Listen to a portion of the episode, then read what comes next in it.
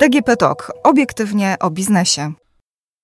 Nie boi się ryzykować wszystkim, co ma, gdy intuicja biznesowa podpowiada mu, że warto.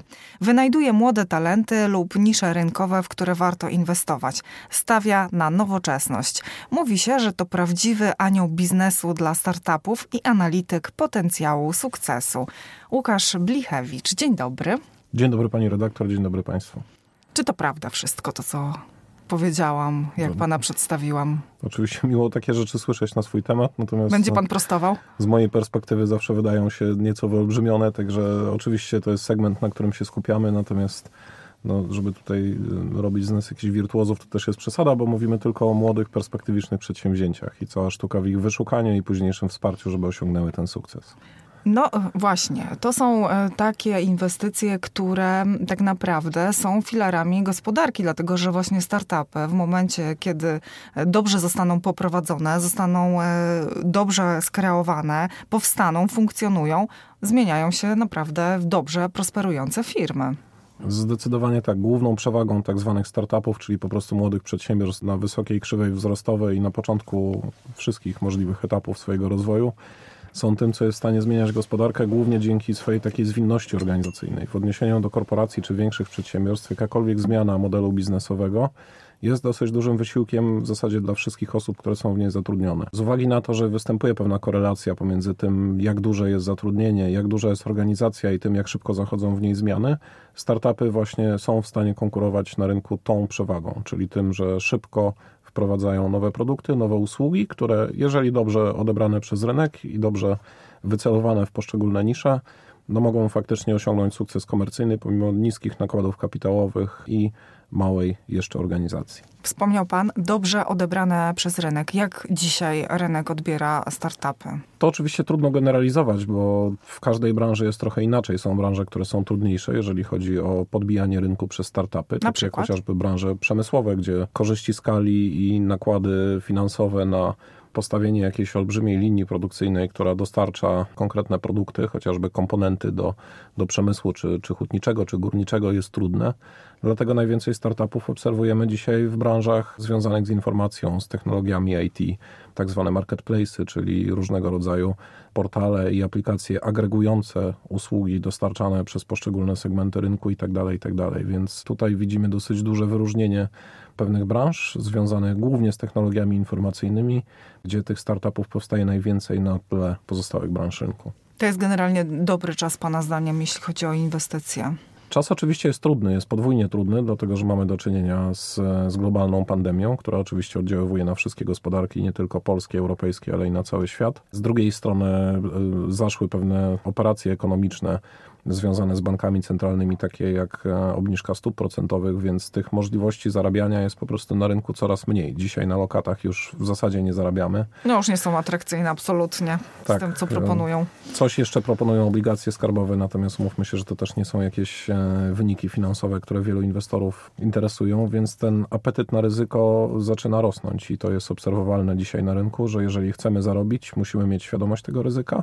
Dlatego z naszej perspektywy jako grupy ASAI bardzo istotne jest edukacja finansowa i to, żeby zawsze inwestor podejmując decyzję inwestycyjną wiązał właśnie to ryzyko, czyli to, że to ryzyko występuje w przypadku dokonywania inwestycji, na której chce się osiągnąć wysokie stopy zwrotu. Ja myślę, że jeżeli słuchają nas w tym momencie osoby, które myślą o tego typu inwestycjach, to zadają sobie pytanie, czy ja mogę zainwestować w startupy? Kto może kto powinien? Oczywiście, że można. Ja jestem gorącym zwolennikiem segmentacji rynku i skupiania się na tym, e, co się potrafi dobrze robić i, i, na czym się po prostu zna, w związku z czym istnieje szereg wehikułów za pośrednictwem, których można, można w te startupy inwestować, które są w stanie zaopatrzyć je w odpowiednie kompetencje, odpowiednie wsparcie merytoryczne i usługowe, które po prostu to ryzyko ogranicza i doprowadza do tego, żeby, mm, żeby te startupy były w stanie rosnąć i rosnąć względnie bezpiecznie, jeżeli chodzi o rynek bo jednak rynek startupów polega na tych, że przytłaczająca większość z nich po prostu, mówiąc kolokwialnie, pada. E, więc na, na którymś z etapów, czy na etapie początkowym weryfikacji pomysłu poprzez rynek, czy na etapie skalowania, często sami założyciele, którzy w przytłaczającej większości są ludźmi młodymi, nieposiadającymi ogromnego doświadczenia,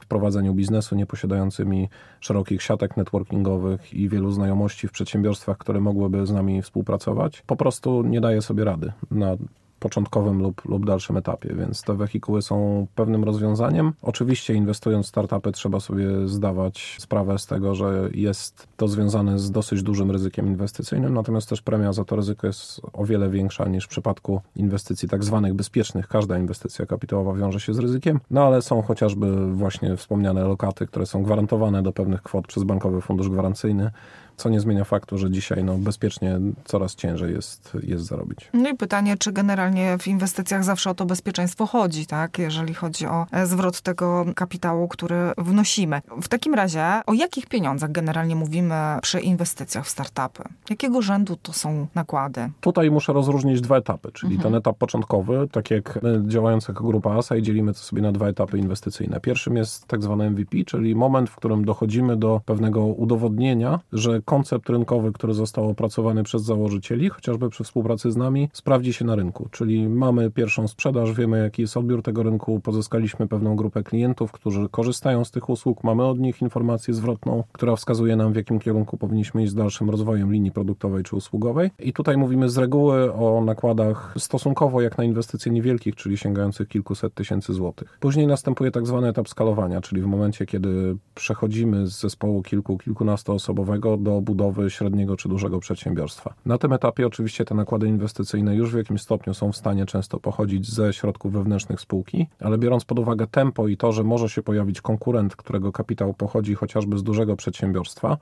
który owszem zrobi to wolniej, natomiast no, mając za sobą ogromne pieniądze, będzie w stanie szybko zbudować korzyści skali, to mówimy już o inwestycjach sięgających kilku, kilkunastu milionów. Natomiast są to inwestycje, które charakteryzują się mniejszym ryzykiem z uwagi na to, że mówimy o sprawdzonym koncepcie, który po prostu chcemy skalować na rynku. Dobrze, czyli ubierając to wszystko w takie słowa bardzo przyziemne, to jest tak, że mamy pomysł na jakieś rozwiązanie, na przykład technologiczne czy informatyczne, cokolwiek, zgłaszamy się jako wynalazcy do państwa i państwo oceniacie ten pomysł? Dokładnie tak. Tak mhm. wygląda przeciętny proces inwestycyjny, mhm. czyli przychodzi kilka osób z jakimś pomysłem. Ten pomysł może być naprawdę, spektrum tych pomysłów jest bardzo szerokie. Bo no tutaj to chyba nie ma granic tak naprawdę. Nie ma granic. Mhm. Nie ma granic zupełnie. Liczy się pomysł, liczy się zespół. To są, to są dwa pierwsze czynniki z całej kilkunastoczynnikowej analizy, która musi zostać przeprowadzona. Natomiast fakt jest taki, że nie ma granic, jeżeli chodzi o branżę, koncepcję i to, na czym, na czym założyciele czy też ownerzy chcą się skupić. W dalszym kroku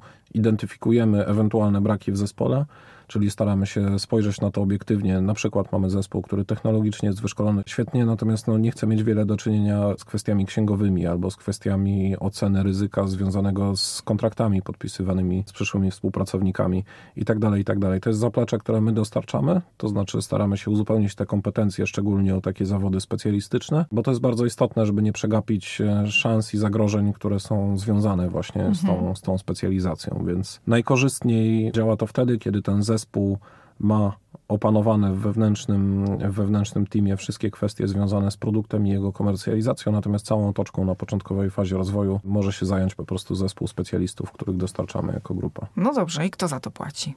De facto jest tak, że płacimy za to my, mhm. w rozumieniu formalnym, natomiast oczywiście nasze zyski czerpane są z tego, co pozyskujemy w ramach właśnie tych startupów. Mhm. E, mamy dwie kategorie startupów w naszym portfelu. Jedną kategorią jest tak zwana kategoria dywidendowa, czyli taka, której nie zamierzamy szybko zbywać, natomiast która po prostu jest w stanie przy dosyć niskich obrotach generować zyski, które nie wpływają aż tak na wartość jej przedsiębiorstwa. Dzisiaj mamy branżę, gdzie wartości przedsiębiorstwa i to ma miejsce zarówno w Polsce, pewnie w mniejszej skali, jak i w Europie Zachodniej, jak i chociażby chociażby w Stanach Zjednoczonych, gdzie firmy, które nie zarabiają nic, są warte miliony, miliardy e, dolarów. Taka sama sytuacja ma miejsce w Polsce i tutaj warto zwrócić uwagę na to, budując swój portfel inwestycyjny, czy idziemy w kierunku czerpania stałych, regularnych zysków, chociażby właśnie z uzyskiwanej dywidendy, czy też idziemy w kierunku budowy wartości przedsiębiorstwa, które potem po prostu chcemy odzyskać. Te środki oczywiście wraz z adekwatną stopą zwrotu na rynku poprzez odsprzedaż tych udziałów czy, czy akcji. No dobrze, to teraz tak zastanawiam się, czym w takim razie państwa wsparcie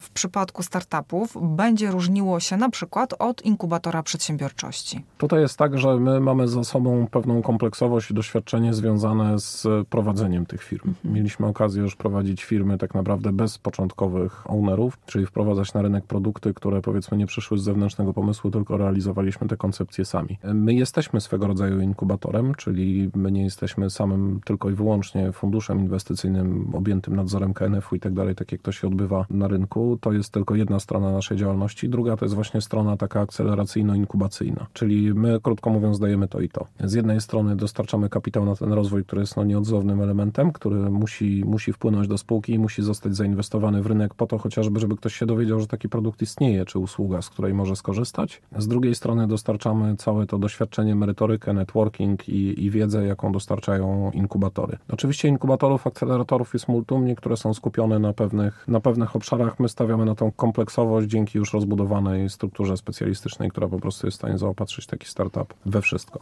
Czy do Państwa y, może się zgłosić osoba, która myśli sobie, dobrze, no myślę, że chciałabym założyć firmę i teraz e, potrzebuję inwestora, potrzebuję kapitału, kogoś, kto poprowadzi mnie na rynek. Czy to jest ta droga? Bo chciałabym tutaj wyjaśnić te niuanse, które są pomiędzy zakładam firmę, a e, działam, jeżeli chodzi o startup. To jest dokładnie ta droga. W kolejnym kroku oczywiście musimy dokonać pewnej oceny, ponieważ tych pomysłów zgłasza się do nas no, dosyć dużo, więc e, my dokonujemy oceny z punktu widzenia kompletności i możliwości urynkowienia tego pomysłu. Z drugiej strony kwestia zespołu, czyli jak bezpiecznie czujemy się z tym, w jaki sposób dany owner, czy też twórca tego, pomysłu, tego startupu, tak. pomysłu, mhm. tak, będzie, będzie się poruszał na rynku i na ile będzie w niego zaangażowany. Zaangażowanie jest bardzo istotnym elementem, zupełnie nie do przecenienia, bo jeżeli taki twórca pomysłu czuje, że będzie pracował na siebie i buduje wartość, która będzie owocowała na przyszłe lata, jest bardzo zaangażowany. Ma motywację, ma siłę, widać, że da Dokładnie. radę. Tak. Dokładnie tak. To jest coś, co jest naprawdę bardzo, bardzo cenne. My stawiamy w większości przypadków na jak najkompletniejsze zespoły, które są w stanie dostarczyć większość tych wartości. Nie jesteśmy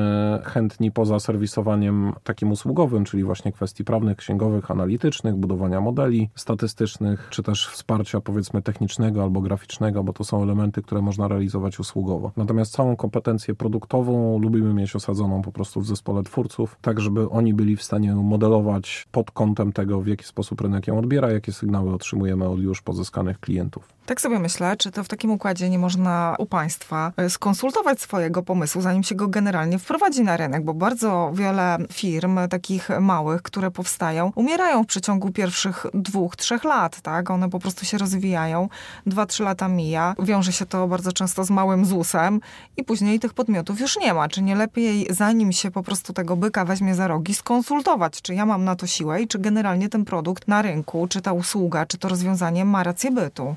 gorąco do tego zachęcamy. My nie pobieramy żadnych wynagrodzeń za początkowe konsultacje. Może przyjść każdy, umówić się na spotkanie, porozmawiać o swojej koncepcji, porozmawiać o tym, jaką ma wizję na jej rozwój i w jaki sposób chce, żeby ona po prostu ewoluowała w czasie. My bardzo chętnie damy informację zwrotną, nawet jeżeli nie dojdzie do tej współpracy, powiedzmy akurat z grupą Aside, to na pewno ktoś wyjdzie z, z feedbackiem na temat tego, z czym przyszedł i w jaki sposób, przynajmniej w naszej opinii, bo to jednak jest pomimo doświadczeń tylko i wyłącznie opinia na temat tego, w jakim kierunku powinien iść ze swoim pomysłem i czy on ma szansę na komercyjne urynkowienie. Jaki procent odsiewacie? Jak już tam się zgromadzicie i patrzycie na te pomysły i rozmawiacie z ludźmi i sobie tak mówicie, ten tak, ten nie, ten rokuje, ten nie rokuje. Jak to wygląda procentowo? Niestety przytłaczającą większość, to bym powiedział, że to jest 85-90% koncepcji, no które się zgłaszają. Nie pociesza pan.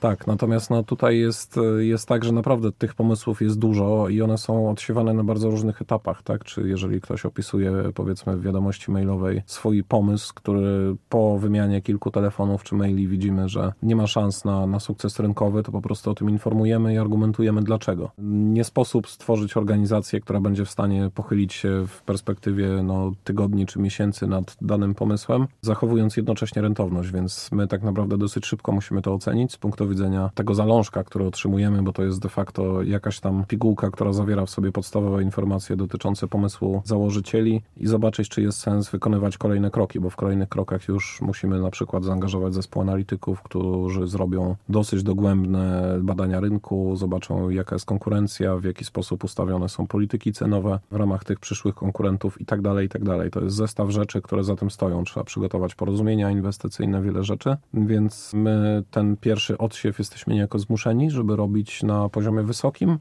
Natomiast to, co do nas trafia nawet po nim, no, jest już naprawdę perspektywiczną pulą biznesów, które mhm. mają jakieś szanse. A zdarza się, że pomysł odsiany, odrzucony, wraca zmieniony. Ktoś wziął sobie uwagi wasze do, do serca, poprawił, zmodyfikował i podesłał jeszcze raz. Zdarza się i są takie rzeczywiście przykłady i one się zdarzają na różnych etapach, bo czasami jest tak, że do tej ewolucji dochodzi przed spotkaniem. My też oczywiście doprowadzamy do ewolucji pomysłów i koncepcji rynkowych. W ogóle po akwizycji, czyli potem, jak już się zdecydujemy na współpracę. Coś się okazuje, tak jak to bywa z biegiem życia, jeżeli ktoś ma zupełnie nowy koncept, gdzie tej konkurencji takiej bezpośredniej jeden do jednego de facto nie ma, że te pomysły po prostu zmieniają się w czasie, czyli patrzymy na rynek, patrzymy na to, jaka jest informacja zwrotna, która do nas dociera i dzięki temu jesteśmy w stanie dostosować ten produkt, usługę, czy chociażby sam system pracy do tego, czego rynek oczekuje, no bo rynek jest tutaj najważniejszy. Oczywiście startupy w bardzo dużej mierze kreują ten rynek, czyli dostarczają rozwiązania, których do tej pory nie było i mówią, mówiąc zupełnie kolokwialnie, spójrz człowieku, możesz to robić inaczej, tak? Do konsumenta czy do kontrahenta B2B, który do tej pory robił coś w jeden sposób, a my dostarczamy narzędzie, które mu tą pracę po prostu uprości. Więc to są dosyć skomplikowane procesy myślowe, które musimy generować u swoich kontrahentów, tak żeby zmienili swoje wieloletnie praktyki, ale to jest właśnie ta przewaga startupów i to jest to, nad czym musimy pracować, żeby one osiągały coraz większe sukcesy. I to jest to, co wywołuje uśmiech na twarzy Łukasza Blichewicza. A możemy jakąś historię przytoczyć, jakiś case, który do was trafił i, i wypłynął na rynek i dziś ma się całkiem dobrze? Może to być nawet zdradzić. jeden, tak, oczywiście, to może być, nie wiem, nawet jeden z, z pierwszych case'ów, czyli spółka Hop City, a da, dawniej, dawniej jeden ślad, tak, czyli to był pierwszy skuter sharing chociażby w Warszawie, tak, to jest jeden z pierwszych konceptów, który w ogóle się pojawił w, w naszym portfelu inwestycyjnym i fakt jest taki, że tak naprawdę to było coś, co w Polsce nie funkcjonowało. Wiele startupów, które w Polsce przychodzą jako, że jesteśmy rynkiem, który jest jednak uzależniony od zewnętrznych gospodarek, chociażby z punktu widzenia eksportu, czy z punktu widzenia czerpania z tych pomysłów. I model scooter sharingu za granicą już funkcjonował. Trzeba było go dostosować i brzydko mówiąc ulepić pod rynek polski, zarówno z punktu widzenia polityki cenowej, jak i zabezpieczeń związanych z ewentualnymi, nie wiem, kradzieżami, czy łatwości korzystania z systemu, czyli tego user experience'u, który mamy w aplikacji. I to jest e, jeden czyli z generalnie które... pomysł nie był całkowicie nowy. Nie, nie, nie był rewolucyjny, był udoskonalony pełnym, powiedzmy, odzorowaniem mm -hmm. pomysłu, który już funkcjonował, czyli, czyli w ogóle systemów sharingowych, bo byliśmy chyba pierwsi, którzy się odważyli w, w kraju tak daleko wysuniętym na północ stworzyć tego typu system sharingowy. I tutaj zaraz jeszcze podam przykład, jak on ewoluował. Natomiast system sharingowy, który jednak funkcjonował do tej pory głównie na południu Europy i w krajach, gdzie biznesowo opłaca się wynajmować te skutery praktycznie przez cały rok, no bo za dużo nam na Sycylii śnieg nie leży, więc. No więc są warunki sprzyjające, tak. tak. Także warunki klimatyczne sprzyjają. U nas jest trochę gorzej, bo taki konsumencki system sharingowy może powiedzmy 6 do 8 do, do 9 miesięcy funkcjonować. Przy częstych mrozach to są już komplikacje, obawa użytkowników o to, że jednak mrzawka lód na drodze i tworzy się pewnego rodzaju niebezpieczeństwo. I to jest piękny przykład zarówno, zarówno fajnego startu, takiego, który wszedł w rynek szybciutko, natomiast później ewoluował do skupienia się na segmencie B2B, czyli na tym, że ten scooter sharing może też działać chociażby dla dostawców takich e, wielkich firm jak, jak Amres, czyli czyli KFC i Pizza Hut, jak szereg innych dostawców dostarczających żywność, przesyłki i tak dalej, i tak. Czyli te kontrakty B2B okazało się tym, co jest najbardziej stabilnym elementem i tym, na czym warto się skupić z punktu widzenia profitowości i dalszego budowania tego biznesu. Oczywiście segment B2C jest bardzo fajnym segmentem w ogóle w systemach sharingowych, natomiast on dosyć późno łapie korzyści skali, czyli musimy zbudować dosyć dużą flotę, żebyśmy byli w stanie zacząć na tym zarabiać, czyli żeby ten środek transportu, jakim jest czy Traffic Car, czy Panek, czy inni czy inni konkurenci w ogóle w systemach sharingowych, czy skuterowych, czy samochodowych funkcjonujący, byli w stanie być realną alternatywą, że odpalam aplikację i tak jak wiem, że o 15.07 będzie, będzie tramwaj po mnie, czy metro jeździ co kilka minut, tak żebym był w stanie skorzystać z takiej alternatywy z gwarancją tego, że jednak dojadę na miejsce w odpowiednim czasie. Inwestować e, w startupy? Tak, zdecydowanie. To jest, mhm. E, to jest oczywiście coś, przynajmniej to jest moja osobista opinia, która tak naprawdę pcha gospodarkę do przodu, bo tylko wymyślając coś nowego i budując inne podejście poszczególnych, poszczególnych przedsiębiorstw i segmentów do tego, w jaki sposób rynek funkcjonuje, w tej chwili doprowadzimy do jego ewolucji, do tego, żeby był w stanie zmieniać się w czasie z korzyścią oczywiście dla, dla społeczeństwa. A o inwestycjach w startupy opowiadał nam gość odcinka podcastu Łukasz Blichewicz. Dziękuję serdecznie za wizytę w studio. Rozmowę prowadziła Agnieszka Gorczyca, Infor.pl, a my słyszymy się już za tydzień. Tymczasem zerknijcie na stronę moja firma Infor.pl i tam znajdziecie wszystkie poprzednie odcinki podcastu Obiektywnie o biznesie. Dziękuję serdecznie i do usłyszenia. Dziękuję pani redaktor, dziękuję państwu.